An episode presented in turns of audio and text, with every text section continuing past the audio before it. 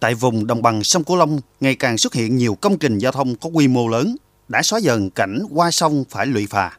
Khoảng cách giữa các địa phương như gần lại bởi giao thông thông suốt. Từ cầu Mỹ Thuận, cầu Cần Thơ, đường cao tốc Trung Lương Mỹ Thuận, cao tốc Lộ Tẻ Gạch Sỏi, cầu Rạch Miễu, đến cầu Vàm Cống, cầu Cao Lãnh, cầu Cổ Chiên, cầu Mỹ Lợi. Đặc biệt, từ đầu năm 2022, khi dự án cao tốc Trung Lương Mỹ Thuận dài 51 km chính thức khánh thành, đã tạo bứt phá về giao thông đường bộ của khu vực và tình trạng ủng tắc giao thông triền miên trên quốc lộ 1, đoạn từ Tiền Giang Vĩnh Long đã giảm rõ rệt. Ông Phạm Nguyên Khang, giám đốc công ty trách nhiệm hữu hạn thép Minh Trang tại xã Đạo Thạnh, thành phố Mỹ Tho, tỉnh Tiền Giang, chia sẻ. Từ khi à, cao tốc Trung Lương Mỹ Thuận à, mình hoàn thành thì à, xe cộ chạy được thông suốt, tránh cái tình trạng kẹt xe như lúc trước là đi đường quốc lộ, vừa kẹt mà vừa chậm trễ hàng hóa nữa. Từ lúc có cao tốc rồi thì người dân đi lại rất là thoải mái, hàng hóa được lưu thông. Hướng đến là cầu Mỹ Thuận 2 được khơi thông nữa thì kết nối cao tốc Trung Lương Mỹ Thuận và Mỹ Thuận Cần Thơ thì khu vực đồng bằng sông Cửu Long thì ngày càng phát triển hơn nữa.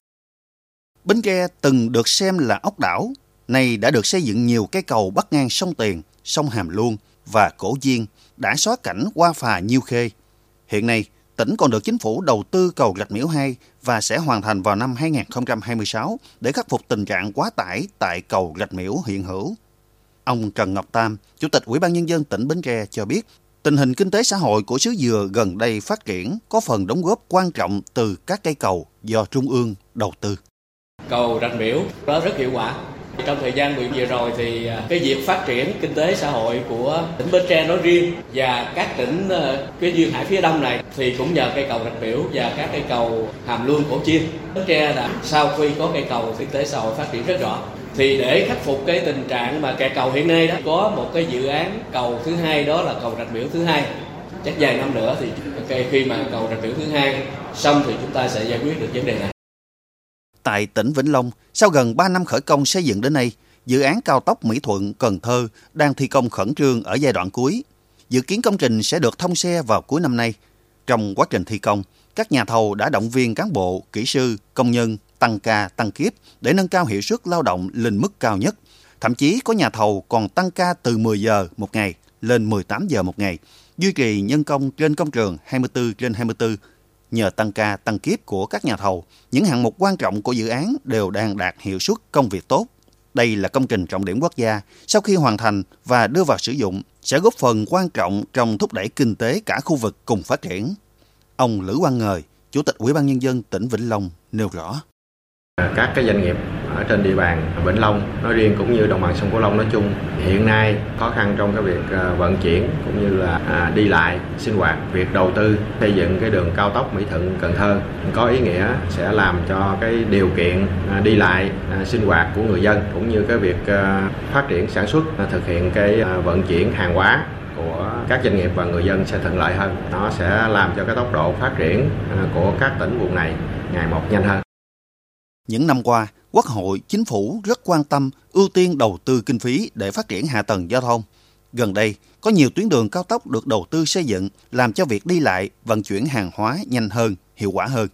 Trong giai đoạn 2016-2020, tổng số vốn đầu tư cho kết cấu hạ tầng giao thông vùng đồng bằng sông Cửu Long hơn 65.000 tỷ đồng, chiếm 15,15% tổng vốn đầu tư thực hiện của cả nước. Riêng từ năm 2017 đến nay, Quốc hội, Chính phủ đã bố trí trên 10.600 tỷ đồng để triển khai các dự án cầu Mỹ Thuận 2, tuyến tránh thành phố Long Xuyên, quốc lộ 57 Bến Tre và Vĩnh Long, quốc lộ 53 Trà Vinh, Long Toàn, quốc lộ 30 Cao Lãnh, Hồng Ngự, nâng cấp mặt đường tuyến quảng lộ Phụng Hiệp.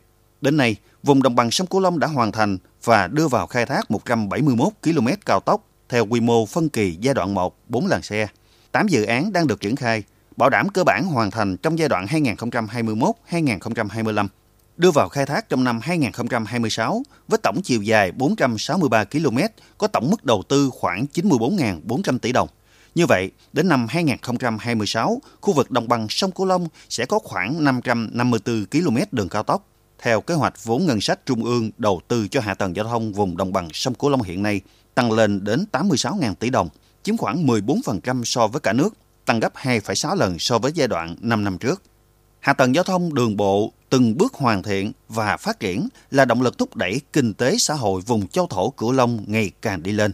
Trong 6 tháng đầu năm nay, tốc độ tăng trưởng kinh tế GRDP của vùng đồng bằng sông Cửu Long đạt 5,47%, cao hơn mức tăng trưởng của cả nước 3,72%.